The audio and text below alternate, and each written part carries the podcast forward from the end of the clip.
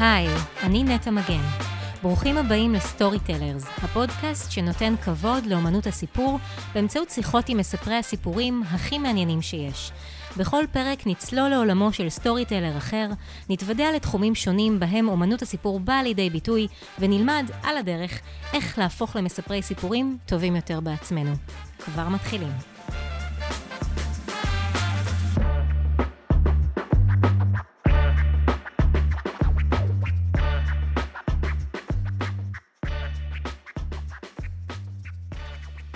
האורחת שלי היום היא אישה רבת פעלים ותארים. היא בעלת שלושה תארים בפסיכולוגיה ודוקטורט בתחום קבלת החלטות בתנאי אי ודאות. מומחית בתורת המשחקים ובתחומי הסטטיסטיקה והמתודולוגיה, מרצה באוניברסיטת חיפה, בבית הספר לעבודה סוציאלית, בחוג לפסיכולוגיה, בחוג לתקשורת ובחוג למשאבי טבע והסביבה, ובנוסף מרצה בתחומי הפסיכולוגיה בבית הספר לרפואה בטכניון. כמו שניתן להבין, יש לה תחומי עניין ומחקר רבים, כשאחד מהם, עליו אנחנו הולכות לדבר היום, הוא חקר השינה והחלומות, והיא עוסקת בו כבר למעלה מ-25 שנה. אז תתכוננו לפרק חלומי במיוחד, עם כל מה שרציתם לדעת על סיפורה של השינה וסיפורם של החלומות. בוקר טוב לך, דוקטור קרן אור חן. בוקר טוב נטע, מה שלומך? היה קשה מאוד מאוד להתעורר בשעה הזאת, אני לא יודעת אפילו אנשים לא יודעים באיזה שעה אנחנו מקליטות, ניסינו הרבה זמן להגיע להקלטה הזאת, ואמרנו שנעשה את זה ככה בבוקר, מה שלומך? שלומי בטוב.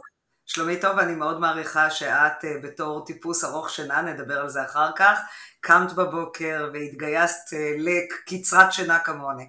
או, oh, אז כבר אנחנו רואות שיש בינינו איזשהו הבדל, ואנחנו נדבר באמת על מה זה הקצר שינה, ארוך שינה, וזה מעניין ויפה שאת יודעת לזהות את הטיפוס שני, כי דייקת בול, ותכף המאזינים והמאזינות גם ידעו מה זה אומר, רק על בסיס אה, הסתכלות, ככה מי שמאזין לנו עכשיו לא יודע, אנחנו רואות אחת את השנייה בהקלטה, אתם שומעים אותנו, וקרן זיהתה בוודאות. אז אה, ככה, לפני שנתחיל, מעניין אותי באמת לדעת איך התגלגלת לתחום הזה, מה גרם לך להגיע לתחום הספציפי הזה של שינה וחלומות, מה משך אותך בו? אז זהו, אז חשוב לציין, כי באמת הרבה פעמים שואלים אותי איך בחורה שעשתה דוקטורט על קבלת החלטות בכלל עוסקת בשינה, למרות כמובן היותי אה, מרצה לפסיכולוגיה. אה, לפני הרבה מאוד שנים, אני חושבת משהו כמו 27 שנים, פנה אליי פרופסור פרץ לביא. פרופסור פרץ לביא, למי שלא מכיר, הוא ראש בעצם תחום השינה המחקר לשינה בארץ, הוא הקים את המעבדה לחקר השינה בטכניון אה, בשנות ה-70 של המאה ה-20, והוא פנה אליי בתפקידו כדקן בית הספר לרפואה. והוא ביקש ממני, הוא שמע עליי הרבה, והוא ביקש ממני, אני אז הייתי רק בתואר השני שלי, להחליף אותו וללמד מבוא לפסיכולוגיה לסטודנטים לרפואה בטכניון. Mm-hmm. זה היה אתגר מאוד מעניין, אני הייתי ממש מבוהלת, כי פרץ לביא, א', הוא מרצה מעולה, חוקר נפלא, באמת אה, אישיות, לימים הוא דרך אגב היה נשיא הטכניון. ואז הגעתי לבית הספר לרפואה, ואני אעשה את זה קצר, ועמדתי מול סטודנטים לרפואה, ופתאום הבנתי משהו עצוב, נטע, את יודעת, לא מדברים על זה בריש גלי הרבה, אבל הרבה סטודנטים לרפואה לא כל כך מבינים למה הם צריכים ללמוד פסיכולוגיה. כי תמיד נדמה שרופא צריך להיות איש מקצוע מעולה, אבל לא בטוח שהוא צריך להבין בנפש של הבן אדם. עכשיו, גם mm-hmm. אני וגם את בוודאי מסכימות שאני חושבת שאין דבר יותר חשוב מזה, שרופא יבין את הנפש, זה חלק מהריפוי, מההחלמה, אה, בהרבה מובנים. ואז אה, החלטתי שיש לי שליחות. שאני צריכה להעביר לסטודנטים לרפואה במשך שנים, דרך אגב, את אמרת שאני מלמדת, אז השנה סיימתי את עבודתי okay. אוקיי. בבית הספר לרפואה, כי אני כזה עומס, שאני כבר עושה דברים אחרים, אבל תשמעי, בכל זאת 27 שנים לימדתי שם סטודנטים לרפואה, והתחלתי להגיד, אני רוצה ללמד אותם את הנושא הזה, של הקשר בין הגוף והנפש. עכשיו אני אגיד לך מה היתרון שלי, על זה לא דיברנו, אני סטטיסטיקאית. אני מרצה בעיקר לסטטיסטיקה ועוסקת בהוראה ובחקר סטטיסטי. ולסטטיסטיקה יש המון הזדמנויות. אתה יכול להתחבר למחקרים שמעניינים אותך ולהציע את הייעוץ שלך כיועץ סטטיסטי. וכך היה. התחלתי לחקור את השינה. נכנסתי למחקרים שנעשו חלקם במעבדות לחקר שינה.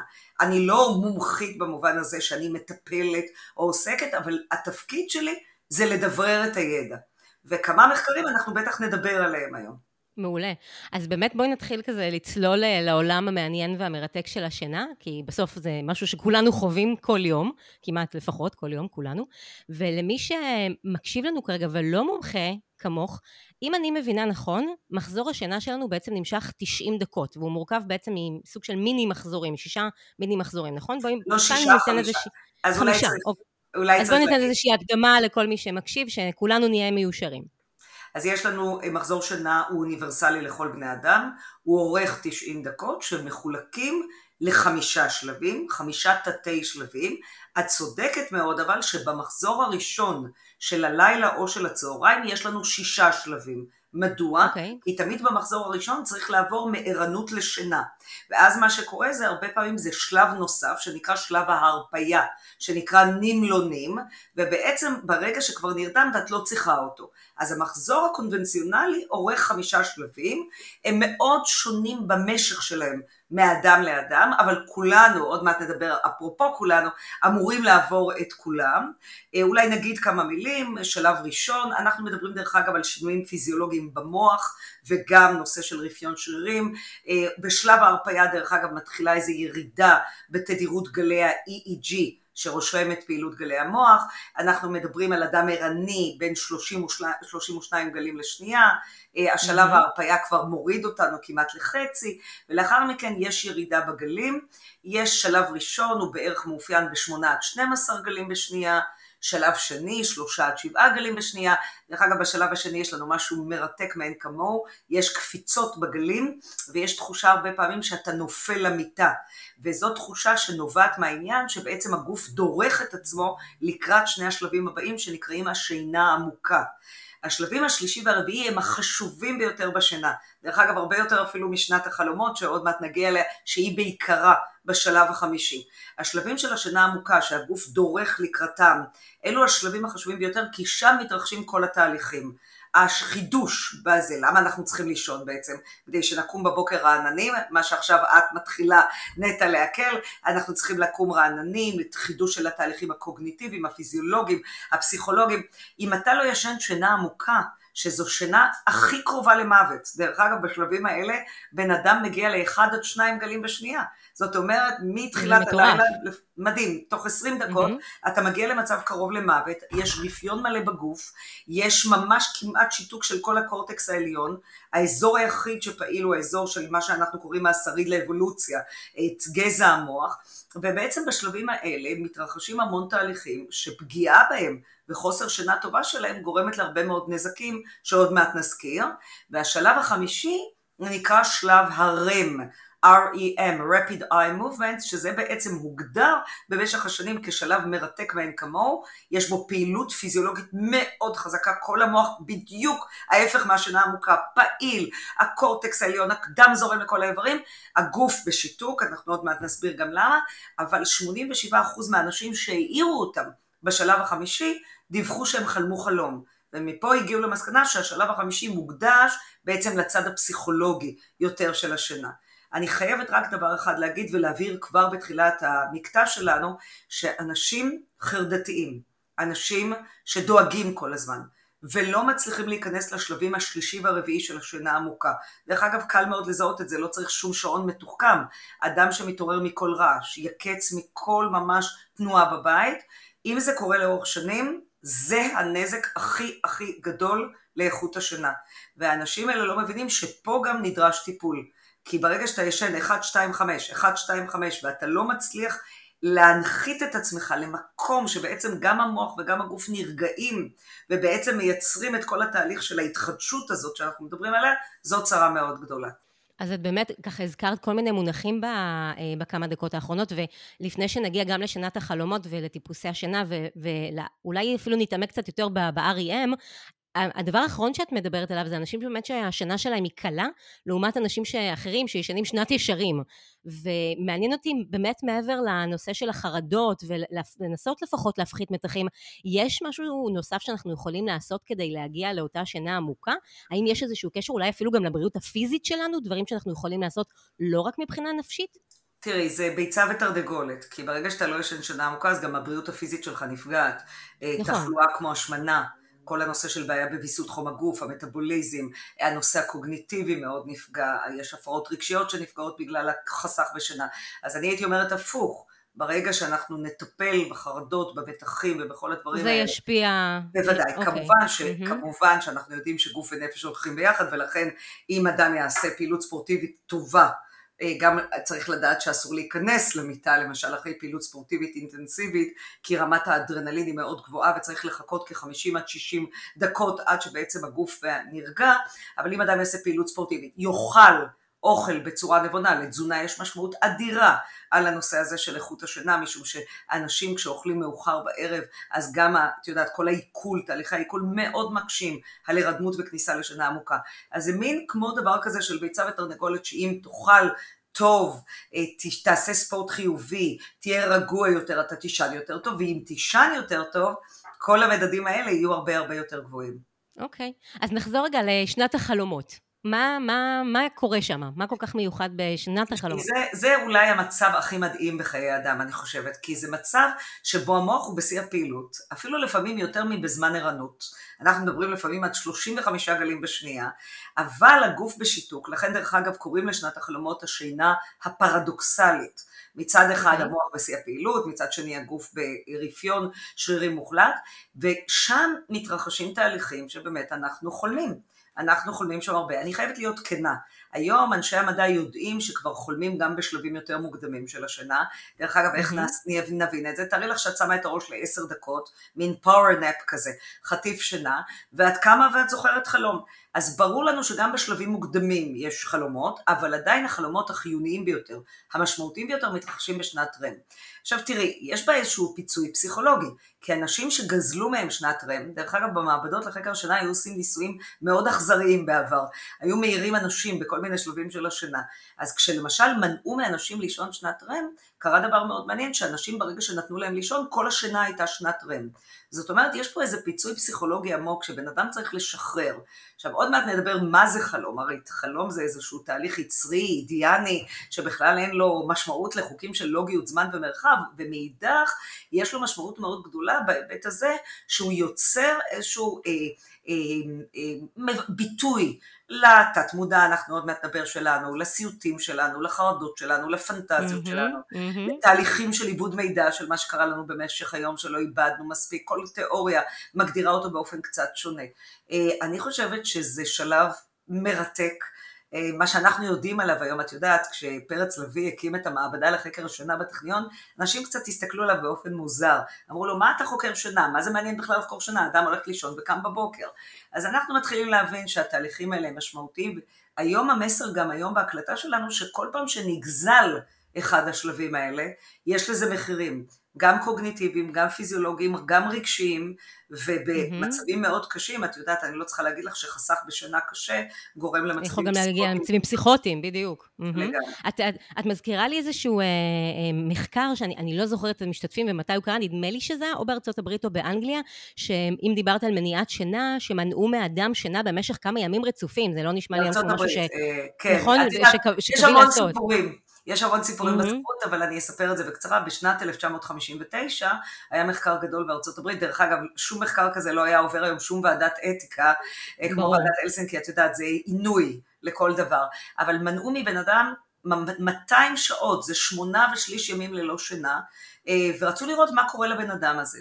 אז הדבר המעניין הראשון שקרה, שאחרי שלושה ימים ללא שינה, עשו לו מבחן IQ, את יודעת, מסוג וקסלר, אנחנו מעבירים את זה גם היום הפסיכולוגים, והוא ביצע mm-hmm. ב-37 נקודות פחות מאשר שלושה ימים קודם לכן.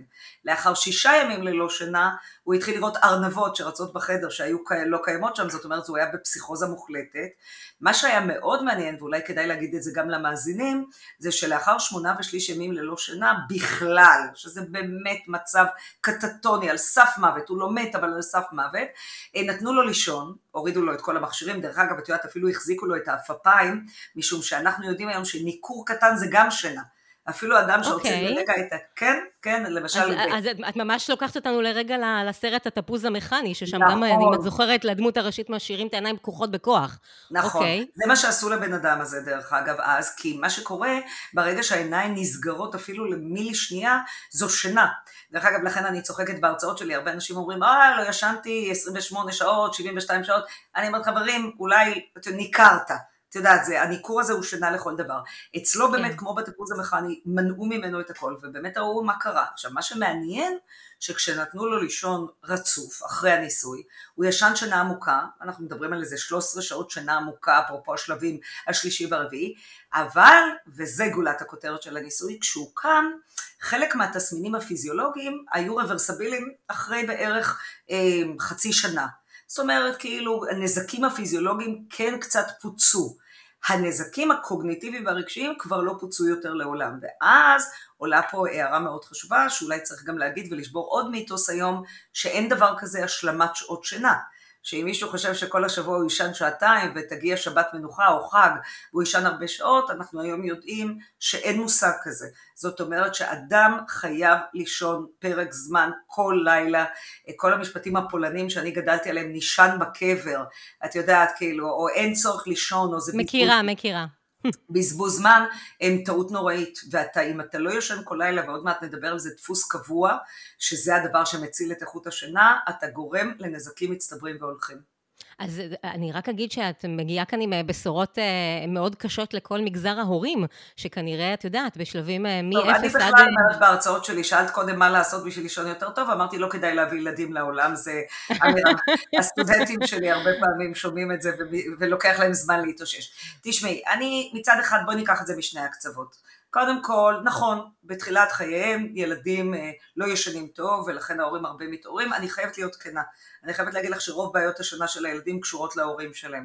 ההורים צריכים לקבל הדרכות שהם לא מקבלים אותה מספיק והם נוקטים בכל מיני כלים אה, לנסות להרדים ילדים עם טעויות אינסופיות בזמני כאימא מאוד צעירה זה היה לנסוע באוטו ולהרדים את הילד במכונית, או לשים אותו על הידיים, או מול טלוויזיה, או רחמנא ליצלן, ילדים ישנים היום במיטות של ההורים שלהם, שזה אסון שקשה לתאר אותו, ויסלחו לי כל מאמיני עיקרון הרצף עכשיו. אני מדברת עכשיו רק על איכות שינה ולא דבר פסיכולוגי בכלל, mm-hmm, הנושא mm-hmm. הזה שילד זז במיטה והורים זזים במיטה. אז אני חייבת להיות כנה שלהגיד ילדים זה קצת מתעתע, כי הרבה פעמים הטעויות הן של ההורים. אבל נכון, עד גיל שנתיים בדרך כלל אומרים שילד לא ישן באופן רצוף, ואז הורה אולי יותר אלרט, יותר ערני, יותר דרוך לדברים האלה.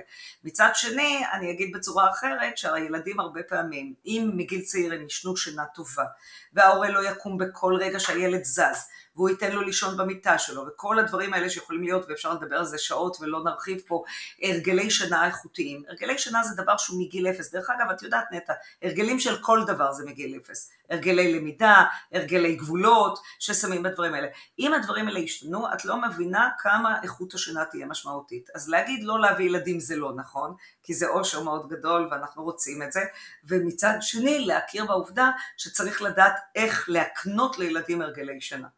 מה שכן מאוד ממליצים תמיד לאימהות צעירות, הרבה פעמים לישון כשהילד ישן, כדי לצבור כאילו יותר, זה, זה בעיקר בהיבט הפיזיולוגי, כי תשמעי, יש ערך לזה שאת קורסת ואת קצת משלימה שעות שינה ואת קמה, אבל הרבה פעמים אתה קם יותר הפוך ומשנה. אם מדובר בתקופה קצרה של חודש, חודשיים, חופשת לידה, דייני, אבל אם מדובר mm-hmm. באורח חיים זה מסוכן מאוד.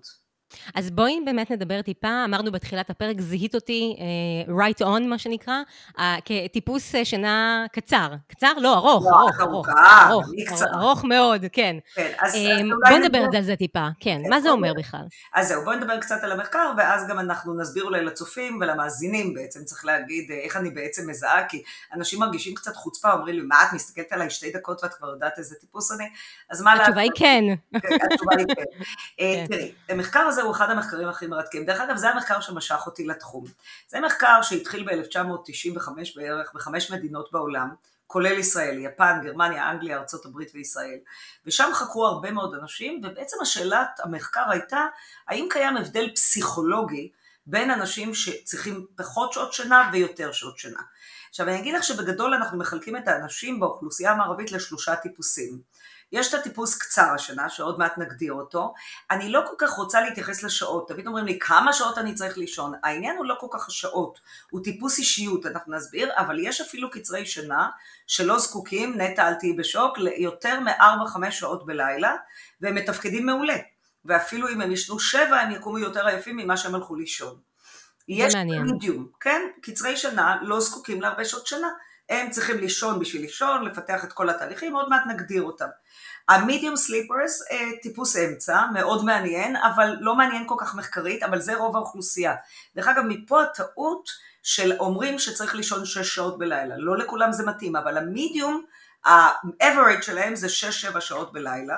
שהן שעות אה, איכותיות כאלה, שכמובן אנחנו מדברים על שינה איכותית ורציפה, כי אתה יכול לישון שש שעות גרוע ואז אין לזה משמעות. הם דרך אגב יכולים לעשות adjustment, הם יכולים לישון מעט, לישון הרבה. והטיפוס השלישי, שהוא מרתק בפני עצמו, נטע שימי לב, ארוכי שינה. אלו אנשים שאוהבים לישון, שבעצם בחיים יש להם איזה תסכול כל החיים שלהם, שאף פעם לא נותנים להם לישון כמה שהם צריכים. לכן דרך אגב כשאנשים אומרים לי בתחילת הרצאה תקשיבי קרן אני מבולבל, אני אהבתי בילדותי לישון, עכשיו אני ישן פחות, אני אומרת מה לעשות? נולדת ארוך שינה, האילוצים, החיים, העבודה, הילדים, אתה ישן פחות, אבל אם נולדת טיפוס כזה, אתה ממש תחזור אליו, בפנסיה או בחופשה. זאת אומרת בעצם מה שהכי חשוב שאני אומרת עכשיו, שמדובר בדפוס גנטי. שהדפוס okay. אוקיי. הגנטי הזה בעצם לא משתנה כשהוא באמת קיצוני. ואז הגנטיקה היא מאוד מעניינת, כי בבית אחד יכולים להיות שלושה ילדים שכל אחד הוא אחר לגמרי. ארוכי שינה שבקושי קמים מהמיטה, קצרי שינה שקופצים, מיד נדבר שזו התכונה שבעצם דרכה גם זיהיתי אותך הבוקר אה, בפעם הראשונה שצפיתי בך. ואז בעצם השאלה שנשאלה, כמו שאמרתי, האם יש ביניהם הבדלים פסיכולוגיים. והם מצאו כן הבדלים משמעותיים, ואני אתאר בקצרה את הקצוות, את הקצרי okay. אוקיי. שינה ואת הארוכי שינה, ואז גם אנשים יבינו איך אני יכולה לזהות מבחינה פסיכולוגית. אז התכונה הראשונה של קצרי שינה אמיתיים זה הם נרדמים מהר. זאת אומרת, ברור שיכולים להיות להם ימים עם חרדות ולחצים, אבל ברוב המקרים הם שמים את הראש על המיטה ונרדמים. זאת אומרת, אין להם בזבוז זמן, ואנחנו מיד נדבר, יש לזה משמעות מאוד גדולה למשפט הזה. אחר כך מחברים להם EEG, אז רואים שהם יכולים לישון מעט שעות, הם לא צריכים הרבה שעות, אבל שינה בדרך כלל מאוד טובה. לענייננו איכות השינה שדיברנו קודם, שינה רגועה, שינה רציפה, שינה עם שלבים שלישי ורביעי, ככה כמו שצריך במשך הלילה. ובבוקר, למשל תשמעי בקול שלי עכשיו, למה אני קצרת שינה? הם קמים קופצניים, ערניים, בניגוד נגיד אלייך, שהיית צריכה לקום היום מוקדם בשביל לרצות אותי, ואת קמה, ורואים על הטמפרמנט, ועל השפת גוף, ועל ההליכה, אה, הטמפרמנט אחר לגמרי, ארוכי שינה עוד מעט נדבר בקושי מזיזים את עצמם מהמיטה, קצרי שינה קופצים בערנות מהמיטה כאילו הם לא ישנו דקה. מה מצאנו על קצרי שינה? מה מצאו במחקרים? מצאו שהם יותר פרודוקטיביים בבוקר, ראה ההבדל. הגיוני, אוקיי, כן, אוקיי, סך הכל הגיוני. הם יותר מוחצנים, הם יותר מוחצנים, והם יותר, כן, אפילו ביפן, את יודעת, זה מאוד מעניין, בודקים את זה באמצעות, יש שם שאלונים בפסיכולוגיה מאוד יפים, של אייזנק, אחד החוקרים הטובים ביותר של מוחצנות ומופנמות. והדבר השלישי, הם יותר אסרטיביים. עכשיו, לא בטוח שהם אסרטיביים באמת, דרך אגב, ההגדרה של אסרטיביות בכל ההרצאות שלי זה היכולת להגיד לא מבלי להרגיש אשם, הם או אסרטיביים או מתיימרים להיות אסרטיביים יותר. עכשיו נעבור לקצה השני. ארוכי שינה, טקס שלם בכניסה לשינה. אם ראית, או מה זה אם ראית, אם את וזה, הם נכנסים למיטה, הם בטקס מלא, הם מקרבלים את השמיכה, הם הגיעו למקום הכי טוב של החיים שלהם. אפשר להגיד עכשיו, אני מרשה למאזינים לצטט אותי, שקצרי שינה, אם אפשר היה לא לישון, לא היו ישנים. חבל להם על הזמן, זה הבזבוז זמן הכי גדול בחיים שלהם. ארוך שינה אמיתי, גזלת ממנו דקת שינה, רוצח את החיים שלך. כי הם באמת צמאים לשינה, הם אוהבים לישון. האנשים. אוקיי. האלה, מאוד, וזה מפריע להם שלוקחים מהם שינה. אה, ארוכי השינה נרדמים לאט, אה, כשמחברים EEG, כמובן אני מדברת על העשרה אחוז הקיצוניים, הם ישנים לא טוב, הם יכולים דרך אגב גם לישון 14 שעות, זה בכלל לא משנה, אבל לא שינה טובה, ואני חושבת שזיהיתי אותך בגלל, וגם את הסטודנטים שלי, בגלל הבוקר. הם בקושי קמים בבוקר, הם קמים, אבל הם מתעוררים אחרי כמה שעות וכמה כוסות קפה, לא כל כך יודעים איפה הם נמצאים, לא השעות הטובות הפרודוקטיביות שלהם.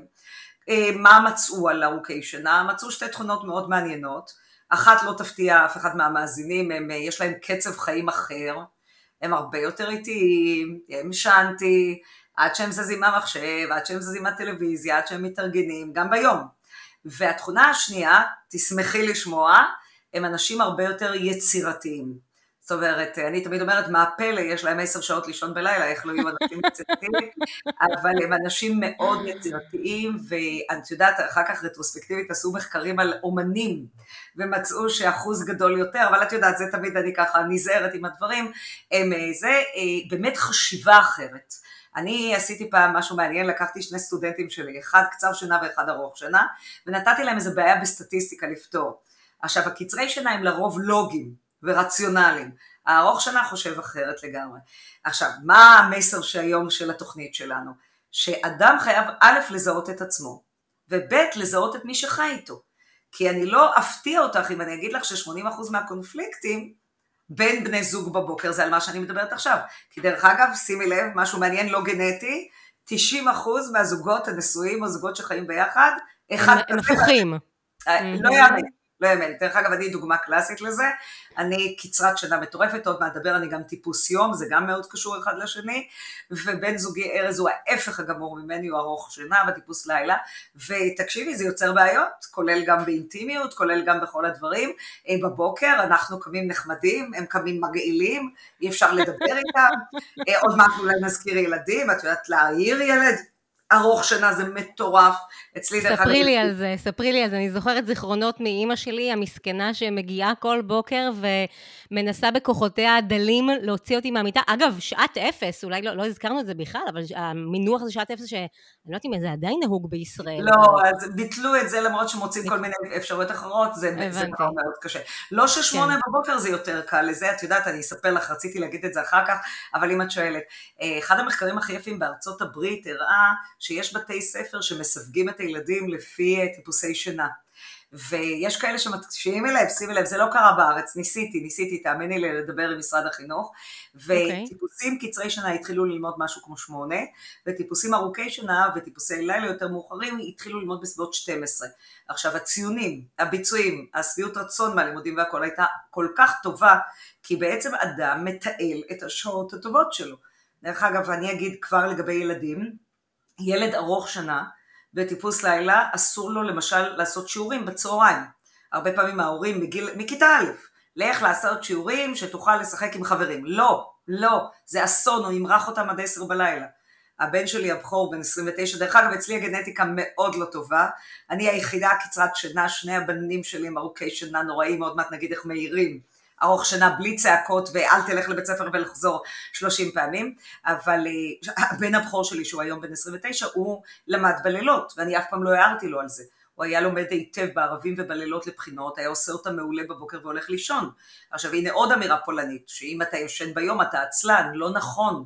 לא נכון, אנשים, נכון, חייבים להגיד, ואולי זה זמן טוב להגיד, ששנת יום היא לא דומה לשנת לילה, משום שהורמון המלטונין הורמון השינה מיוצר בתדירות ועוצמה יותר נמוכים ביום מאשר בלילה, אבל מי שיודע לתעל את עצמו מגיע להישגים הרבה יותר גבוהים. אנשים שיש להם אפשרות לעבוד עבודות לילה, עבודות ארוכות שינה, להיות יצירתיות בלילה, אני תמיד לטיפוסי לילה אומרת, ביום תחיה על אוטומט. תעשה את המיילים, תעשה את הרוטינה, אתה צריך לחשוב, אתה צריך ליצור, תתעל את זה ללילה. אם בן אדם ידע איזה טיפוס הוא ולתעל את החיים בהתאם, הדברים ייראו אחרת. Mm-hmm. רק עוד הערה לגבי ילדים ארוכי שנה, אז אולי אימא עשתה את הטעות הידועה, תמיד מעירים אותם דקה לפני בית ספר. כי אומרים שישן, שישן, את יודעת, הוא כל כך אוהב לישון והכל. לא. אז זה דווקא בדיוק להפך. ילד ארוך שנה צריך להעיר אותו שעה. לפני השעה שהוא צריך לקום. כדי לתת לו בעצם את הזמן להתארגן ולהתרגל. אף פעם לא להשאיר אותו במיטה, אלא לסחוב אותו אפילו בגיל 17 לספה, הוא בדרך כלל יהיה בתנוחת מתפלל. את יודעת, הוא יעשה כאלה כל מיני תנועות מוזרות, אבל אחרי שעה, כמו שאת אומרת, הוא יהיה במקום אחר. אז ברגע שאתה לומד איך אתה עושה, אני אתן לך עוד דוגמה מרתקת שחייבות לדבר עליה היום, אה, שעון מעורר. קצרי שינה בחיים לא צריכים שעון מעורר. הם דקה לפני השעון מעירים את השעון. אני למשל היום בבוקר הייתי צריכה לקום בשעה כדי להיפגש איתך, אני בכלל לא צריכה שעון. כמה דקות קודם, פשיק, קפצתי מהמיטה, אמרתי... אני, אני לא, אני, זהו, אני לא רוצה להגיד לך כמה פעמים הטלפון המעורר היה, השעון המעורר היה על סנוז אצלי, לעומתך. רגע, רגע, רגע, רגע, נטע, אז עכשיו באתי, באתי במיוחד, ואני מקווה שמיום ראשון את תשני את חייך. אז זהו, אז מה שעושים ארוכי השינה והמידיום זו טעות. כי אתם שמים סנוז בשעון, עוד מעט בכלל נדבר על פלאפון ליד המיטה והכל על נזקים מטורפים, אבל בואו נדבר עכשיו על השעון המעורר של הפלאפון, okay, אוקיי, בסדר? אוקיי. Okay, עכשיו, mm-hmm. מה שקורה זה קורה, זה 6, 6 ו-10, 6 ו-20, 6 וחצי, זאת אומרת, אתה כל פעם מחבב, ודרך אגב, הרבה מהסטודנטים שלי לא מבינים אותי, אומרים לי, אבל למה קרן? אני רואה שיש לי עוד הרבה שעות לישון, ואני עוד הרבה דקות לישון, ככה אני מושך את הזמן.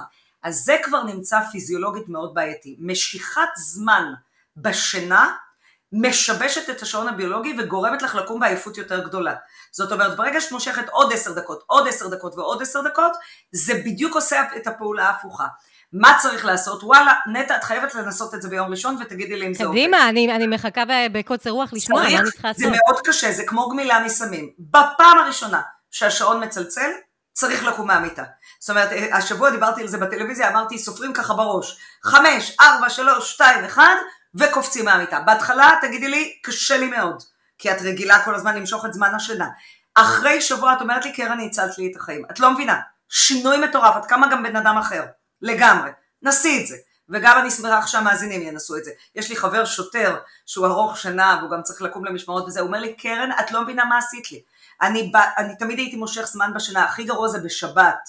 את יוצאת לבלות, את חוזרת בחמש בבוקר, נגיד את אדם של שבע שעות, 12 נפתחת העין, ואז את אומרת, אה, שבת, טוב, אני אמשיך לישון, טוב, אני אמשיך לישון, גמרת את חייך. ברגע שמשבשים את איכות השינה, פוגעים מאוד בשעון הביולוגי. כי בעצם השעון הביולוגי שלך גם מכוון למספר שעות מסוים.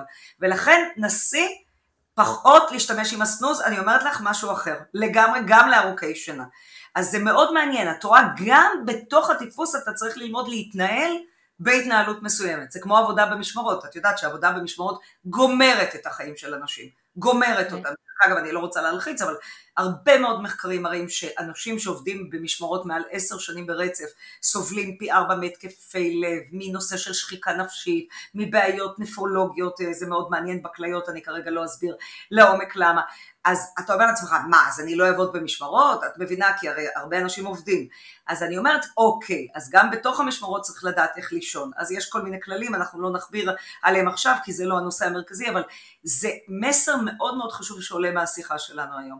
דע מי אתה. ודרך אגב, לא אמרנו, מאוד חשוב להגיד, הזכרתי את זה ללא אמירה מחקרית, שקצרי שינה הם יותר טיפוסי יום, וארוכי שינה הם יותר טיפוסי לילה. זה לא הולך בהכרח. בקורלציה, אבל זהו, אבל למשל, את יודעת, אני למשל טיפוס יום, אני, תני לי לקרוא חומר מקצועי בעשר בלילה, אני יורה בך, אני בקושי קוראת את הדף, אבל אני אקום בחמש בבוקר, אני מספיקה, את לא מאמינה מה אני מספיקה, וארוכי שינה שהם יותר טיפוסי לילה, כמו שאמרתי, צריכים לעבוד יותר בשעות המאוחרות יותר. זה גם מאוד חשוב הקורלציה בין שני הדברים האלה. ויש משהו, דיברתי על זוגיות, דיברנו על הורות, דרך אגב, בוס ועובדים. את יודעת, תארי לך שיש לך בוס כזה, לך זה דוגמה נהדרת, שבארבע בבוקר מתחיל לשלוח לך מיילים. זה מכניס לחרדה. את יודעת, הדבר הזה. אז גם בוסים ועובדים צריכים להבין, אני לא אומרת לקבל את הכל, אני לא אומרת, את יודעת, להיות uh, סובלני, אבל כן להבין מי העובד שלהם. מדהים. אני חייבת להגיד באמת שקודם כל אני מוצאת אישית באמת את הקורלציה הזאת כשאת מדברת בין הטיפוס ארוך השינה לבין הפעילות היותר אפקטיבית בלילה. מודה שפחות התחברתי אישית, אבל אולי מי שמקשיב לנו כן יוכל למצוא את החיבור לנושא של השנטי, אני לא טיפוס שנטי בכלל, אבל היצירתיות והסקרנות וכל הדברים האלה שדיברת זה באמת משהו שאתה יותר מרגיש אותו, אני חושבת. בואי נעבור טיפה מעולם השינה, רגע לתת העולם שבתוך השינה לחלומות. Okay. אוקיי. ודיברנו בעצם, כי הוא עולם מרתק בעיניי אפילו עוד יותר. בעצם אנחנו, אנחנו יודעים שהייתה פעם איזושהי אמירה אה, שלכאורה אנחנו לא חולמים כל יום, ואחר כך הדבר הזה השתנה. אני רואה בדיוק, אחר כך זה השתנה. תפקידי כן. היום לגבור את כל המיתוסים. אז רגע, אז אני, אני, אני, אני רק אגיד שבאמת אחר כך, לפי מה שאני לפחות מכירה, שבאמת הייתה איזושהי, אה, היה איזשהו שינוי אה, בחשיבה הזאת, ואנחנו יודעים שהיום כבר כן אנשים חולמים, פשוט לא בהכרח זוכרים את החלומות. האם זה נכון להגיד? זה לא היום או הפעם, זה לא היום או פעם, תמיד כולם okay. אוקיי. חלמים. פשוט mm-hmm. ההבדל הוא, ומיד נדבר עליו, הוא למה חלק מהאנשים זוכרים את החלומות וחלק לא. Okay. צריך אוקיי. להבין את זה. את זוכרת שאמרנו בתחילת התוכנית שיש לנו חמישה שלבים, ואמרנו שחלק מהאנשים החרדתיים לא נכנסים לשלבים השלישי והרביעי. זה יכול לקרות, אבל השלב החמישי כולנו חווים אותו. זאת אומרת, כולנו חולמים, ולא פעם אחת בלילה, אלא מאות פעמים בלילה. עכשיו, לא אמרנו משהו מאוד חשוב בתחילת התוכנית. במחזור הראשון של הלילה או הצהריים, שנת הרים מגיעה אחרי 60 עד 90 דקות בממוצע. במחזור השני והשלישי, השלבים של השנה העמוקה מתרחבים וכל השלבים האחרים מתקצרים. במחזור הרביעי ומעלה, השנת רם כבר הולכת ותופסת חלק יותר משמעותי. אם הלכת לישון ב-12 בלילה והגעת למחזור הרביעי ב-4 וחצי עד 6 בבוקר, שם שנת הרם תהיה מאוד משמעותית, ולכן בכלל, אם תזכרי חלום, זה בדרך כלל יהיה החלום האחרון שממנו את מתעוררת. אז קודם okay. כל אוקיי. זה דבר מאוד חשוב להגיד, שהמשך של המחזורים והעוצמה שלהם השתנה במהלך הלילה. אבל את מבינה שכל פעם שנכנסים לשלב החמישי, אנחנו חולמים. אז כמובן תשאלי אותי קרן, ואני תמיד אשמח לדבר על זה כי זה מחקר שאני מאוד אוהבת, וגם אפילו יש לי בו חלק, מה שנקרא, ענייני ואובייקטיבי, למה באמת חלק מאיתנו זוכרים וחלק לא. עכשיו, אם תסתכלי ותמפי את האוכלוסייה, אני אומרת המערבית, בגלל שבאמת נטע, אני מאוד זהירה באמירות שלי, היום בכלל, בתוכנית שלנו, לגבי המחקרים שנעשו. רובם נבדקו בעולם המערבי, אין ספק שיש, את יודעת, עוד מעט נדבר על תרבות, שיש דברים שונים גם בעולמות אחרים. אבל, אנחנו בעצם מוצאים ארבע סיבות, למה חלק מהאנשים זוכרים או לא זוכרים, ולכן אני אשמח שאחרי התוכנית אף אחד לא יגיד, אני לא חולם. אני לא זוכר, נשמע לא זוכר, משהו. כן. כן, mm-hmm. זה כמו אני לא ישן, ואנחנו הבנו היום שכולם ישנים ואין דבר כזה שלא. אז הסיבה הראשונה היא מרתקת מאין כמוה. היא נקראת בעצם מנגנוני הגנה. ויש לנו שני מנגנוני הגנה מאוד קריטיים, אני אסביר את זה בשפה מאוד פשוטה, שמונעים מאיתנו זיכרון חלומות. המנגנון הראשון נקרא הדחקה. מה זה הדחקה? זה בעצם אני לא רוצה לזכור. אני מעביר את התוכן המאיים עליי, דרך אגב לא חייב להיות שלילי, מהמודע ללא מודע. ואז אני קם בבוקר ואני לא זוכרת את החלומות. את יודעת, תמיד שואלים אותי, זה רק דברים נוראים? אני אומרת, לא. אם איזה גבר נשוי חולם חלום סקסי על האישה שלו, על השכנה ממול, יכול להיות שבבוקר הוא לא ירצה לזכור את החלום ליד אשתו. כמובן, בצורה רצינית קצת יותר, אנחנו, אחד המחקרים היפים ביותר שנעשו בארץ זה על ניצולי שואה. שהדחיקו את כל הזיכרונות שלהם ובעצם אה, שנים לא דיברו על הזיכרונות ואמרו כמובן שאין שום חלומות ואין שום דבר ומסתבר שכשלקחו אותם למעבדות לחקר השינה והעירו אותם במהלך הלילה בכל רגע שהם נכנסו לשנת רם באותו רגע כן הם דיווחו על ביוטי לילה ועל סיוטי לילה והכל וזה אומר שכל התכנים האלה קיימים שם אבל אתה לא רוצה לזכור מה שאתה לא רוצה לזכור. Mm-hmm, mm-hmm. המנגנון השני גם מאוד מרגש בסיבה הראשונה, אנחנו רק בסיבה הראשונה, הוא נקרא הכחשה. והוא אומר בעצם שבניגוד להדחקה צריך להבין היטב, הרבה אנשים מאוד מבלבלים בציבור אה, אה, איך, מה ההבדל בין שני המנגנונים. הדחקה זה היה לא היה, הכחשה זה התוכן המאיים נמצא במודע, אבל הוא לא נוגע בי, לי זה לא קורה. עכשיו כמובן שהמקרה המעניין ביותר לדבר עליו זה בנושא של מוות. מת לך מישהו קרוב, שאת מאוד אוהבת. ואת רוצה להביא אותו בלילה בחלום, סליחה על העברית הקלוקלת, לגעת בו, לזכור. והרבה אנשים אומרים לי, אני לא חולם. אז קודם כל אנחנו יודעים שהרבה פעמים כן חולמים, אבל לא זוכרים, כי השלב של ההכחשה נקרא השלב הראשון בעיבוד האבל, בתהליך שבעצם אתה עובר כדי לאבד את האבל על מי שמת לך. Mm-hmm. ואת יודעת, ניתן דוגמה, למשל אימהות של חיילים שמחזיקות את כל החדר אוהבות בדיוק אותו דבר כמו שהוא מת, הן לא מסוגלות להתמודד. את יודעת, והכחשה יכולה להיות יומיים והכחשה יכולה להיות חמישים שנה. מיד אני אספר לך קוריוז מדהים. ואז בשלב הזה, גם אם את חולמת, את לעולם לא תזכרי. זאת אומרת שמי שכן זוכר חלומות על מי שמת לו, מבחינתנו הפסיכולוגים כבר נמצא בשלבים יותר מתקדמים של עיבוד האבל. עכשיו, למה אני מספרת לך את זה? כי יש לי סטודנטית מקסימה בת 82, שאחיה נהרג, אני רוצה שתשמעי, במבצע קדש ב-1956. והפעם הראשונה שהיא זכרה חלום עליו הייתה ב-2004. זאת אומרת, הכחשה יכולה להיות יום ויכולה להיות 50-60 שנה. זאת אומרת שתהליך, לא בעצם, בעצם תהליך עיבוד האבל שלה היה כל כך משמעותי וארוך, שהיא הצליחה נכון. להגיע לשלבים המאוחרים יותר רק כעבור 50 שנה. נכון, אני אספר, אני אספר לך משהו מאוד אישי, אה, לא תמיד אני מספרת את זה בהרצאות, אה, האדם הקרוב ביותר אליי בחיי הייתה סבתא שלי. אומרים אצל הפולנים אומרים סבתא בפה, סבתא רוזה. עכשיו סבתא רוזה גידלה אותי כל החיים, והיא הייתה חברה הכי טובה שלי, באמת אשת סודי. עכשיו היא נפטרה לפני עשר שנים, בגיל 98. אני אומרת לך, ואני מאוד מתגעגעת אליה, ובאמת, אבל מה? שום דבר, שום דבר. לפני כמה חודשים, ממש אני מספרת לך את זה בבהלה נטע, אני מתעוררת באמצע הלילה, מבוהלת כולי, ממש בוכה, ואני מבינה שאני חולמת אותה, זוכרת אותה, נוגעת בתקופה קשה, וכנראה, איך אומרים, במיסטיקה אולי הגיע אפילו איזה. עכשיו, אני כל כך הייתי מבוהלת, אבל הבנתי שיש בזה משהו מאוד מרגש, שאני כבר עוברת את שלב ההכחשה. דרך אגב, היא לא חזרה מאז, אבל התחושה הזו היא מאוד משמעותית. ולכן הנושא של הכחשה והדחקה הוא מאוד קריטי בזיכרון חלומות. הסיבה השנייה, תרבותית. חלק מהאנשים לא זוכרים חלומות, כי זה לא מעניין אותם. ופה, זה מחקר שאני מתה עליו, אנחנו מגלים בארץ הבדלים תהומיים בין עדות ותרבויות מסוימות. למשל, אני לא אפתיע אותך, שאני אגיד לך שהדרוזים באופן סטטיסטי זוכרים הכי טוב חלומות. כי הם מאמינים בגלגול נשמות וזה מאוד משמעותי עבורם. במקום השני הערבים, הנוצרים והמוסלמים, ואצל היהודים שלוש עדות, טוניסאים, עיראקים ומרוקאים. למה? למה? תשאלי אותי. התשובה ברורה, כי בבוקר הם חלמו חלום, הם בבוקר רצים לסבתא הגדולה, מספרים לה את החלום, היא מפרשת את החלום ונותן מיד נגיד על זה מילה, הפרשנות הזאת היא מאוד משמעותית בתרבויות האלה, וברגע שמייחסים משמעות גם זוכרים יותר טוב חלומות. Mm-hmm. אצל האשכנזים באופן סטטיסטי, זה לא מאוד גבוה. אז תמיד אני מרשה לעצמי לצחוק, זה מעין בדיחה, אבל יש בה משהו אמת, קורטוב של אמת מאוד גדול, שלמשל, אנחנו יודעים היום שגם תכני החלומות וגם פירוש החלומות הם תלויי תרבות וסביבה. אז למשל, אצל הספרדים, אם מת לך מישהו בחלום, זה דווקא סמל לאריכות ימים. אצלנו האשכנזים זה מת מת והלוואי שתמות, אבל לא נדבר על זה, וזה כמובן בהומור, אבל הכוונה היא שהפירושים הם כל כך שונים, שברגע שעדה מייחסת לזה חשיבות, יש לזה משמעות מאוד גדולה. הסיבה השלישית, זה הסיבה האהובה, זו הסיבה האהובה עליי, כי זה משלב את שני עולמות התוכן שאני חוקרת, קבלת החלטות ושינה. אה, מצאו הבדלים אישיותיים.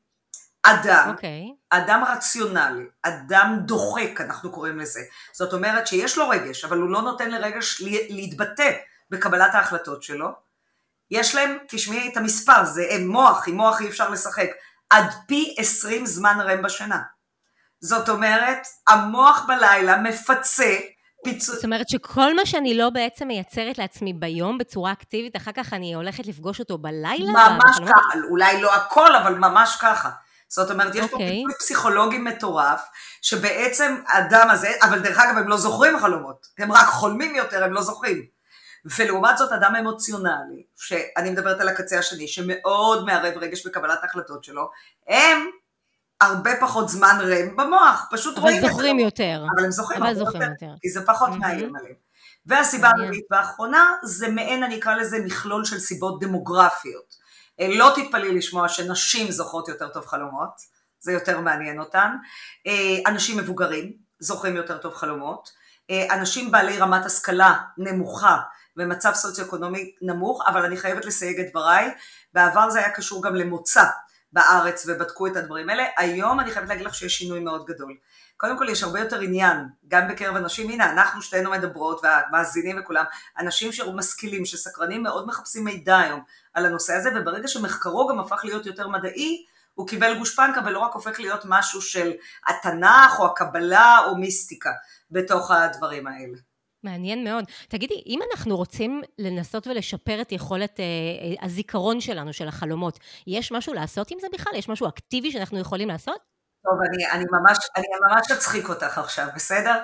יום אחד פונה אליי פרופסור למתמטיקה באוניברסיטה בחיפה, ואומר לי, קרן, אני שמעתי שאת מומחית לחלומות, עזרי לי איך לזכור יותר טוב חלומות. אז אמרתי לו, אתה יודע, פרופסור, יש כזה טיפ שאומר שתשים פנקס ועט ליד המיטה, וכל פעם כשאתה קם, תרשום את החלומות שלך.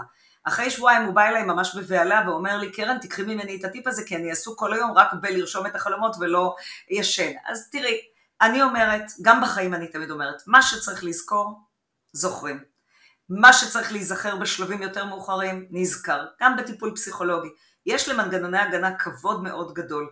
את יודעת, אני ארשה לעצמי להיות חופשייה ולדבר איתך, יש לי, אני הייתי בת חמש, אני ילידת השלושה באוקטובר, אוטוטו עוד אה, שלושה ימים, והייתי בת חמש כשמלחמת יום כיפור פרצה אחרי שלושה ימים. ואימא שלי מספרת עד היום איזה סיפור, שהיא רצה עם הסלקל, עם אחותי התינוקת, והשאירה אותי לבד בבית בחיפה עם ההפעלה, והלכה, לא ברור. ואז היא דרך זה אומרת, בטח הזיכרון הזה גרם לך לחרדת נטישה, ולב... עכשיו, אני לא זוכרת את האירוע הזה. אני חושבת שהיא דוברת אמת, אני לא חושבת שהיא שקרנית, אבל אני אומרת גם בחיים, לא צריך לזכור כל דבר. ובשלבים האלה, ולכן באמת אני חושבת, נטע, שלא כדאי להאיץ זיכרון חלומות כשלא צריך להאיץ אותם. אדם שהולך לטיפול פסיכולוגי זוכר בזמן הטיפול הרבה יותר חלומות, מחקרית אנחנו יודעים את זה, כי זה כלי טיפול. גם, גם אם לא משתמשים בו בצורה אקטיבית במהלך הטיפול, אלא זה עולה בצורה שהיא, שהיא נקרא לזה אורגנית? כן, כן.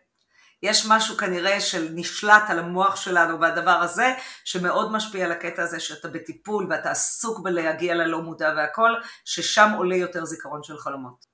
תראי, אנחנו עכשיו בפודקאסט שהוא בסוף מדבר על אה, סיפורים. את מספרת סיפורים נפלאה, אני חייבת אה, לפרגן לך ולשבח אותך. ומעניין אותי, את יודעת, בתוך החלומות, הרי מה זה חלום? בסוף חלום זה סוג של סיפור שאנחנו מייצרים לעצמנו, שוב, כנראה בצורה לא מודעת ברוב הפעמים. לא, לא ידוע. ש...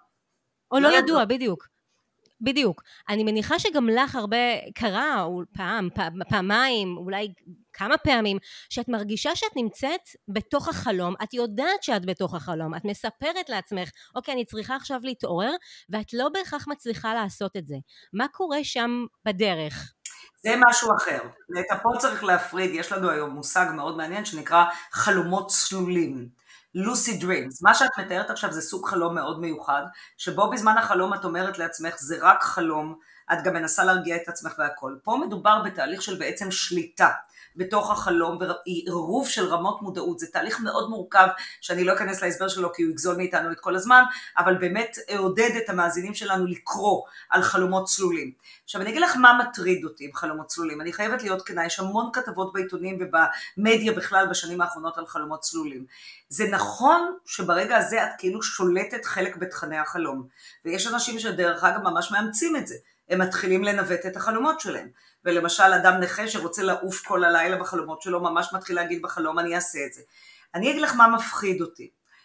אני תמיד טוענת שהשינה והחלומות שלנו זה תהליכים שבעצם בהם אנחנו משחררים את השליטה שלנו ואת המודעות האינסופית ונותנים בעצם ללא מודע להשתלט ולהוציא תכנים שגם אם לא נזכור אותם טוב שהם יוצאים.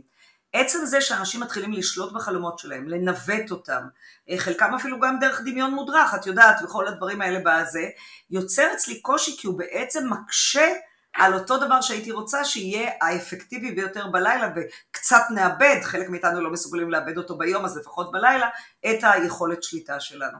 אז לי קצת קשה הנושא של החלומות הצלולים, אבל את צודקת בהחלט שזו תמה מאוד חשובה היום בתחום מחקר החלומות. תגידי, אבל אגב, אם אנחנו שמות רגע בצד את הקושי הזה, ורגע מנסות להתייחס לנושא של השפעה על מה שקורה בתוכן החלומות, אם אני למשל חושבת לפני שאני הולכת לישון על כל מיני אירועים חיוביים שקרו לי במהלך היום, או אני מנסה לחשוב על, אה, על היבטים אה, שאני רוצה להתמקד בהם, או שהייתי חושבת שאני רוצה להתמקד בהם, האם זה באמת יכול לעזור לנו להשפיע, לנווט את התוכן? יש האומרים שכן, יש האומרים שכן, או משכנעים את עצמם, או לא בדיוק זוכרים וקמים בבוקר ואומרים חלמתי חלומות נפלאים. תראי, צריך להפריד פה בין משהו מאוד חשוב. הפסיכולוגיה הקוגניטיבית, הזכרתי את זה קודם, אחת הדיסציפלינות החשובות ביותר משנות ה-60 של המאה ה-20, שבעצם דימתה את המוח למחשב, mm-hmm. היא טוענת בכלל שחלומות זה תהליך עיבוד מידע של מה שקרה לנו במהלך היום. למשל, לי קרה הלילה חלום כזה, שאני אפילו זוכרת אותו. אני עכשיו מחפשת איזה דירה, והלכתי לראות איזה דירה, ואני ככה מתלבטת עם הדירה הזאת, ובלילה ממש אני זוכרת את החלום הזה הלילה, אני חלמתי משהו נורא, שהבעלי דירה, אני מתגנבת להם ללילה, והם כועסים והם לא רוצים לקבל אותי, אז ממש התעוררתי בבהלה, זה היה באיזה ארבע בבוקר, היום התעוררתי בבהלה, אז אמרתי, זה מעסיק אותי. אני חושבת על זה, זה עלה בחלומות, זאת אומרת לפסיכולוגיה הקוגניטיבית יש צדק, דרך אגב מה שהם טוענים מאוד מעניין, שאתה עושה איזה restart כזה, אתה חלק מהדברים מעבד שוב, אתה חלק זורק ל recycle, את יודעת בתוך הדברים, זה חלק מהחלומות. זה שתעשי דמיון מודרך, כן, שיטות ה-CBT, שיטות המיינדפולנס, שאני דרך אגב אמונה על הפסיכולוגיה החיובית ואני עכשיו בשיתוף פעולה עם המרכז ל-CBT בחיפה עושים סדנה לטיפול בבעיות שינה שבאמת תטפל באנשים בשתי השיטות האלה. המיינדפולנס אומר כן, תקשיב לעצמך, תחשוב מחשבות יותר חיוביות, רגשות יותר חיוביים, זה ישפיע כנראה גם על תכני החלומות וגם על איכות השינה שלך, שזה מאוד מאוד חשוב שניהם ביחד. אבל אני חייבת נטע להגיד לך, לדעתי צר המחקר עדיין, מלהבין באמת אם יש לזה אפקטיביות, וגם הרבה פעמים, כמו שאמרנו, אנשים לא זוכרים mm-hmm, את החלומות, mm-hmm. את מבינה? זה יוצר קושי מאוד גדול בתוך הדברים הללו. אולי אפילו תסכול זה יכול ליצור בעצם, כשאני... אני, אני מסכימה, זה מאוד מפחיד אותי, את מבינה? אני לא הייתי רוצה שנשלה את עצמנו, אני הייתי רוצה שהחלומות האלה ישרתו. תראי, פרויד אמר משפט הכי חשוב, לא דיברנו היום על פרשנות של חלומות, אז אני אכניס... ממש עוד שנייה אנחנו מגיעות לפרשנות. יש לי גם ציטוט יפה בשבילך עליהם. אוקיי. אז להגיד מילה? אוקיי, אז פרויד אמר, כן, פרויד אמר שהחלום הוא דרך המלך ללא מודע. אני אומרת שלחלום יש תפקיד. ולא ניתוח של חלומות, מה זה אומר, מה הסמל הזה אומר, מה הסמל הזה אומר, זה נחמד, אבל זה לא תמיד רציני. את יודעת, אני שואלת את הסטודנטים שלי, מה הפירוש של שיניים נופלות בחלום? אני מזהירה אותך, 36 פירושים לשיניים נופלות בחלום. מחלק מהעדות כסף, לחלק מהעדות מוות, לחלק מהעדות בעיות בשיניים בהיריון, תעזבי, את לא יכולה לתאר לעצמך. ואז מה עושה כל בן אדם? מאמץ לעצמו את הפירוש שמתאים לו. לא מתאים, לא מתאים. אני מדברת על פירוש אמיתי. אדם הולך לטיפול, מעלה את החלום, מעלה הרבה אסוציאציות שקשורות לחלום, ואז מתחילים כחוט השני לראות איזה קשר, לזהות איזה קונפליקט, שהרבה פעמים הוא לא מודע אליו או קשה לו להוציא אותו מתוך המודעות, ואז זה עולה לבמת המודעות, ואז המטפל עוזר לו להבין מה הקונפליקט ולטפל בו, זה דבר נהדר, זה דבר שאין לו אח ורע, ולכן המשמעות של פירוש החלומות היא מאוד חשובה בתוך התהליכים האלה, אבל אי אפשר מכל חלום או מכל סימבול לעשות חגיגה ולהתחיל לפרש, וגם לא הזכרנו את הדבר הכי חשוב היום, שאנשים גם מאמינים בחלומות נבואיים, שחלומות יכולים להתגשם. עכשיו, תגידי לי, מה זאת אומרת קרן? מה, את נגד התנ"ך? את נגד יוסף? לא, אני משוגעת על סיפורי התנ"ך. אני חושבת את זה, אבל אנחנו, אנשי המדע, טוענים שאין דבר כזה. מדובר בצירוף מקרים בלבד. אני דרך אגב חולמת 35 שנה שאני זוכה בלוטו ועוד לא זכיתי. אז אמרו לי, אולי תמלאי פרטי, זה יעזור. אבל, אני אגיד לך, אנשים כועסים עליי בהרצאות שלי. מישהי באה אליי לפני שבועיים, את לא מאמינה, בכעס, ואומרת לי, קרן, את לא תגידי לי שחלומות לא מתגשמים. אני חלמתי כל לילה שמישהו מת והוא מת ליום למחרת, אמרתי, אני לא רוצה להיות חברה שלה. את יודעת איזה מפחיד זה כל פעם להיות עם אנשים. זאת אומרת, ברור שאם חלום אחד, לא צריך דרך אגב יותר, מתגשם, אנשים מתחילים להאמין אמונה כל כך משמעותית בחלומות, שפה אנחנו בכלל נכנסים לנישה שנקראת בפסיכולוגיה משאלה שמגשימה את עצמה. זאת אומרת, אנשים מתחילים להאמין אמונה כל כך גדולה ולייחס לזה חשיבות, ואז באמת אולי דברים קורים, ואם הם קורים, זה סוג של רציונליזציה. אז זה לא שאני סותרת את הדברים, הדברים קיימים, אנחנו רק לא יודעים להסביר אותם אמפירית. אבל את יודעת, לפני שבועיים, לא שבועיים, חודשיים, אה, צפיתי בתוכנית טלוויזיה, לא נזכיר עכשיו שמות, אבל באחד מתוכניות הבוקר, והזדעזעתי, כי הייתה שם איזה בחורה, כוכבת כזאת ריאליטי, והיא אמרה, היה שם איזה אישו כאילו מומחה לפירוש חלומות, והיא אמרה שהיא חלמה ששיניים נופלות, והוא אמר, מחר ימות אצלך מישהו במשפחה. אני ממש חושבת שזה עבירה. זאת אומרת, זה, אני ממש כעסתי ודרך אגב גם כתבתי ודבררתי את הכעס הזה. זאת אומרת, אני לא אומרת שהתחום הזה לא קיים, אני לא אומרת שאין לו משמעות, אבל צריך לדעת לצקת את המשמעות. ואת יודעת, בואי נגיד את הדבר הכי חשוב בתוכנית היום. המפרש הכי טוב של החלומות הוא האדם עצמו. כי אף אחד חוץ מאיתנו לא מכיר לעומק את מתווה קווי האישיות שלנו, אולי חוץ מהפסיכולוג שלנו. וגם, אולי חוץ מהפסיכולוג, אבל גם את זה צריך להגיד, צריך לקחת בערבון מוגבל, כי גם כשאתה מפרש לעצמך את החלומות, אתה מוטה מכל כך הרבה פרמטרים, כשאתה רוצה לחשוב, כשאתה חושב שחשבת, אז, אז קשה לה באמת לדעת מה, מה נכון או לא. אני רק אגיד איזשהו ציטוט נחמד ש, שקיים אה, אה, בתלמוד הבבלי, כתוב, אם אני זוכרת, במסכת ברכות, שחלום שלא נפתר, הרי הוא כאיגרת שלא נקראה. אז אנחנו רק נזמין את המאזינות והמאזינים לפרש כל אחד בדרך שהוא בוחר לעצמו אם זה בצורה אישית, או אולי באמת דרך טיפול על ידי איש מקצוע, את החלומות, כי זה בסך הכל גם יכול להיות מעניין. אני רוצה רגע לקפוץ לאיזשהו נושא אחר שהוא לא פחות מעניין בעיניי. יש לא מעט סיפורים וספרים שהתחילו מחלומות או מסיוטים, למשל פרנקנשטיין של מרי שלי, ודוקטור ג'קיל ומיסטר הייד של רוברט לואי סטיבנסון. ואני רוצה לשאול אותך, למה לדעתך חלומות בעצם על הרבדים השונים שלהם הם כל כך אטרקטיביים דווקא לאומנים וליוצרים, בין אם הם חיוביים ובין אם הם שליליים? כי תשמעי, מרשי, החלומות מרשים להוציא את מה שאתה לא מעז אפילו על בדל מחשבתך להעלות.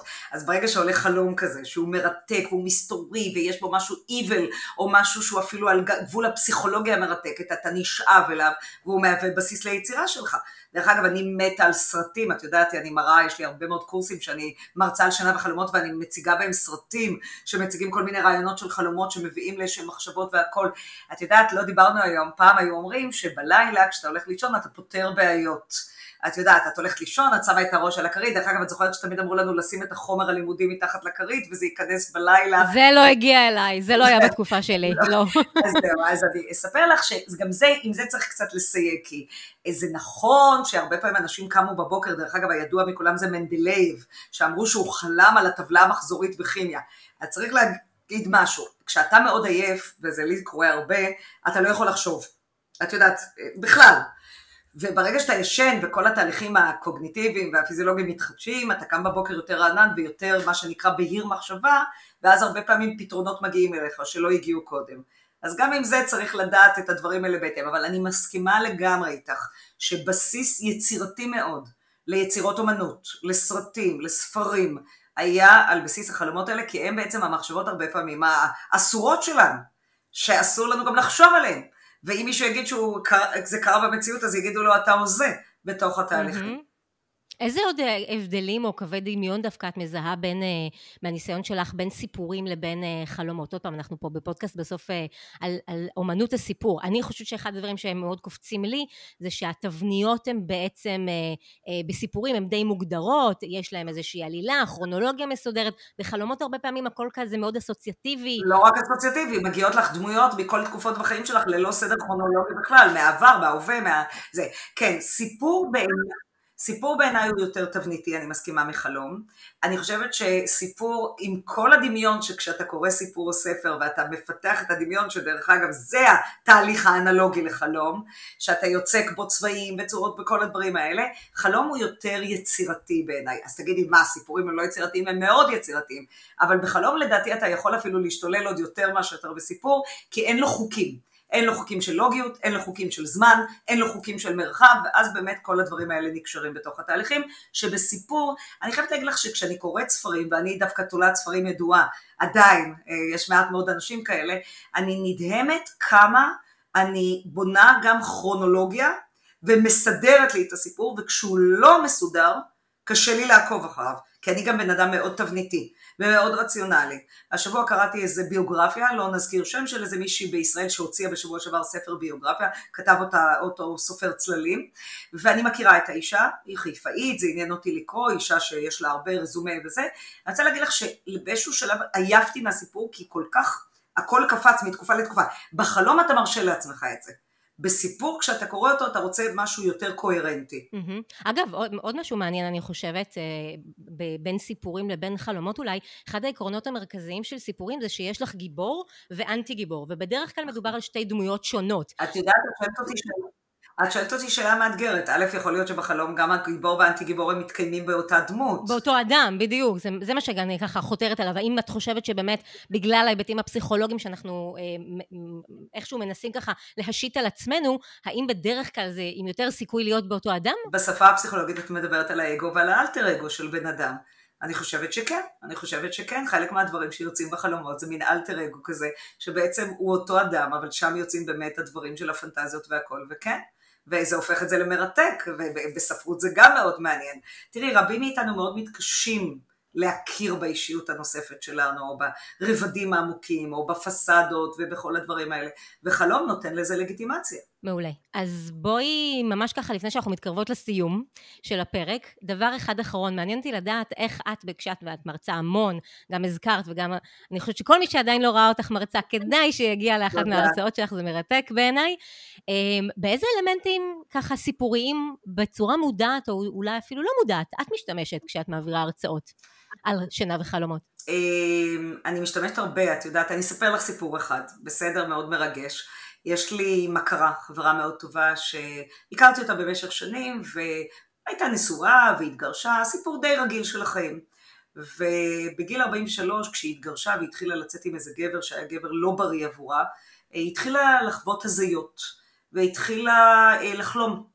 והתחילה לזכור חלק מהתכנים בחלומות. ואני אספר את זה בקצרה, מסתבר שכל התכנים האלה של ההזיות והחזיונות ומה שהיא מצאה בחלומות, אה, גילו, אפשרו לה לעורר הדחקה מטורפת שהיא עשתה על אונס נוראי. שהיא עברה בגיל 18, 19 אה, בצבא, על ידי מישהו שהיא אפילו עד היום לא יודעת מה, מי הם פניו ומי הוא, וכל הזיכרונות האלה בעצם הוצפו דרך אותם הבזקים שקרו גם בחלומות, ואני מביאה אותה כל שנה למשל, לקורס שלי שנקרא שינה וחלימה, והיא מספרת את הסיפור, ואנחנו מדברים על כלי פה, כלי מאוד משמעותי, שאומנם במובן מסוים פירק את כל ההדחקות, אבל היא הגיעה לתחתית ועלתה למקומות מדהימים, היא היום מטפלת ומדהימה ומדברת על זה הרבה מאוד. אני משתדלת לקחת בקורסים שלי בעיקר, הארוכים יותר, לאו דווקא בהרצאות הקצרות, סיפורים מאוד משמעותיים שבהם חלום יכול להיות כלי עזר. או יש בו עניין לתוכן מסוים, או כמו שדיברנו היום על תהליך עיבוד האבל, שהוא מאוד משמעותי. אני גם משתמשת שם כן בתנ"ך. אני מסבירה את המשמעות, אנחנו דנים בפשר של הדברים. אני חושבת שכן אני יוצקת סיפורים, אני בכלל בן אדם, את יודעת שאני סטורי טלר, את שמעת אותי בהרצאות ואת יודעת את זה לא פחות מאשר אנשים שעושים את הדברים האלה, אז אני חושבת שדרך הידע המדעי אני מצליחה ליצוק איזושהי שזירה של סיפורים שבעצם מאפשרים את התובנה של המשמעות של הדברים, כולל גם בשינה. אה, מצבים של חסכי שינה, מצבים של הטיפוסים, מצבים של לנסוע לסוף שבוע, את מכירה בבית מלון ושני טיפוסים, איך הם מתנגשים אחד בשני. אז אני משתדלת לצקת את הסיפורים האלה בכל אחת מההרצאות שלי. מדהים. אז אמרת שאת storyteller ית, אני מסכימה מאוד, ואנחנו באמת אה, בשאלון, בשאלה האחרונה שמובילה אותנו לשאלון של פרוסט, שהוא היה storytellers בחסד, הסופר למי שלא מכיר, הסופר הצרפתי מרסל פרוסט, ונסיים באמת את הפרק הזה עם השאלון של פרוסט. אז נתחיל, מהי המילה האהובה עלייך? אהבה. זה דרך אגב לא דבר שהייתי אומרת לפני 20 שנה. מה היית אומרת לפני 20 שנה? הייתי אומרת uh, כוח. אפרופו שלושת הכ"פים בפוליטיקה, כוח, כסף וזה, אני... כבוד. משהו, כן. משהו קורה לי עם עצמי לגבי, אני מתרגשת, את רואה עכשיו, את שומעת בקול שלי אה, לגבי המילה אהבה. מהי המילה הכי פחות אהובה עלייך? אגו. אני קשה לי עם אנשים שמנוהלים על ידי האגו. אני עייפתי מאנשים כאלה. אה, זה לא סתם יושב שם. אוקיי. מה מדליק אותך? אה, וואו, אה, בילויים, חיים טובים, הנאות, אני אוהבת תרבות מאוד, זה עושה לי כיף. מה מכבה אותך? חוסר פרגון, אכזבות מחברים, שעמום. אמ, אגב, אני רק אגיד ככה בסוגריים, הפרק הבא שלנו בפודקאסט הולך להיות על סיפורו של השעמום, אז זה ככה אה, וואו, אה, טיזר קטן לפרק הבא, עם שעמום את, אה, את לא יכולה לסבול. הלאה, אה, איזה צליל רעש שאת אה, אוהבת? אה, אה, אוף, אני אוהבת מוזיקה קלאסית. אה, צליל, זה לא צליל, זה יותר מזה. כן, אני גדלתי בבית, אני מאוד אוהבת מוזיקה קלאסית. אה, רעש של, אה, של אה, שאלה טובה. אה, לא יודעת, אבל צליל של מוזיקה יפה כזאת אני מאוד אוהבת. איזה צליל או רעש את שונאת? ש...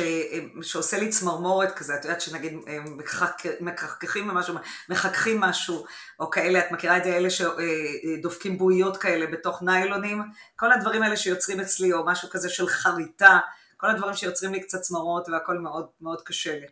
זה קצת כמו ויסות חושי, אני חושבת. בדיוק, בדיוק, זה בדיוק מה שרציתי כן. להגיד לך. והיום כבר ויסות חושי בגיל 54. וגם אל תצפי כנראה לעולם באחד מהסרטים של פרדי קרוקר, ששם הוא ככה חורט עם הציפורניים הארוכות על הלוח. אני ממש לא אצפה, ממש לא אצפה, תשאלי אותי עכשיו שאלה, אני סרטי אימה לא מתקרבת אליהם, אפרופו מכבה אותי. הלאה, אה, מהי הקללה האהובה עלייך? אה, וואו, אה, כוס עמק, זה לא יפה, אבל... זה בשאלון. כן, כן, כאילו. כן, יש לי, יש לי אה, אה, עושה ציפורניים רוסייה, אז יש לה אה, בלין ובלת. בלת זה ממש קללה נוראית ברוסית, זה כאילו להגיד את זה, אז כשהיא אומרת את זה אני כבר מבינה שהמצב חמור ביותר, בלין זה כאילו היא מתעצבנת. אז גם אני, אני באה מבית רוסי פולני, אז אני ככה, הדברים האלה גם נוגעים בי. אוקיי. Okay. תגידי, אם לא היית אה, עוסקת במקצוע שלך, מה היית עושה או מה היית רוצה לעשות? אני מתפלאה שאת שואלת את זה, הייתי שחקנית. סטנדאפיסטית, זה לא סתם שהגעתי, שילבתי במקצוע שלי את הדברים הללו. באיזה מקצוע בחיים לא היית רוצה לעסוק? עריכת דין. מקצוע קשה, קשה. א', בחלקו לא אהוב, אה, ב', נורא אה, כפוי טובה, ג' יותר מדי מסודר, לא שאני לא בן אדם יסודי ומסודר, אבל המון חוקים קטנים כאלה, וזה קשה לי להתמודד עם זה. אני יותר ספיריט כזה, פרי ספיריט כזה. אוקיי. Okay. ושאלה אחרונה, אם גן עדן קיים, מה היית רוצה שאלוהים יגיד לך כשתגיעי לשעריו? את יודעת מה אני רוצה? זה בימים האחרונים מאוד מתחבר לי. שיגיד שהצלחתי בשליחות שלי אה, לגעת באנשים. ועל זה אני אקבל אולי חלק ממקום בגן עדן. אני מאוד מנסה, אה, נטע, אני מנסה לגעת באנשים באמצעות ההרצאות שלי, אני מקבלת פידבק בשנים האחרונות, אה, את רואה פנית אליי ואני ממש מתרגשת מזה, וזו שליחות בעיניי, ואני חושבת שהיום אני באמת לא אומרת את זה כמילה גסה או קלישה, אני ממש מרגישה שהוא, אני רוצה שיגיד לי, הצלחת בשליחות שלך. מדהים, אז אני מאחלת לך שתשמעי את הדבר הזה מאלוהים כשתגיעי לשם, לגן עדן. אמ, ואנחנו ממש בסוף הפרק, אז אני אשאל את השאלה האולטימטיבית האחרונה, מה המסר המרכזי, כי דיברנו על המון המון המון דברים ועל המון נושאים, ועוד בתוך התחומים האלה יש עוד כל כך הרבה לדבר, אבל זמננו הלך והתקצר. מה המסר העיקרי שהיית רוצה שמי שמאזין לך כרגע יצא מהשיחה הזו? אה, קודם כל, לא להיות שבוי במיתוסים של שינה. לצערי הרב, בתקשורת יש כל הזמן מסרים, תישן שש שעות, תישן שבע שעות. הדברים הם מאוד סובייקטיביים, מאוד אינדיבידואליים. אסור להאיץ תהליכים קדם זמנם. כל דבר יבוא בזמנו, גם בנושא של זיכרון חלומות והכל. אני חושבת שבעיקר אני מנסה שלא נהיה אה, דוגמטיים בתפיסת המסרים שלנו לגבי שינה וחלומות. מעולה. אז עם, עם המסר החלומי הזה, אנחנו נסיים פרק חלומי, ואני רק אגיד, אה, קודם כל, תודה רבה לך, אה, דוקטור קרן אורכן, והיה מרתק לי להקשיב לך ולהחכים ולשמוע, אני בטוחה שכל מי שהקשיב והקשיבה לנו אה, מרגיש את אותה תחושה. ואני אגיד לכל מי שמאזין ומאזינה לנו כרגע, על רקע המוזיקת הסיום של הפרק, שאנחנו מזמינות אתכם ביחד, ואני כמובן מזמינה אתכם ואתכן לחשוב לקראת הפרקים הבאים ובכלל בחיים, מה הסיפור האישי שלכם.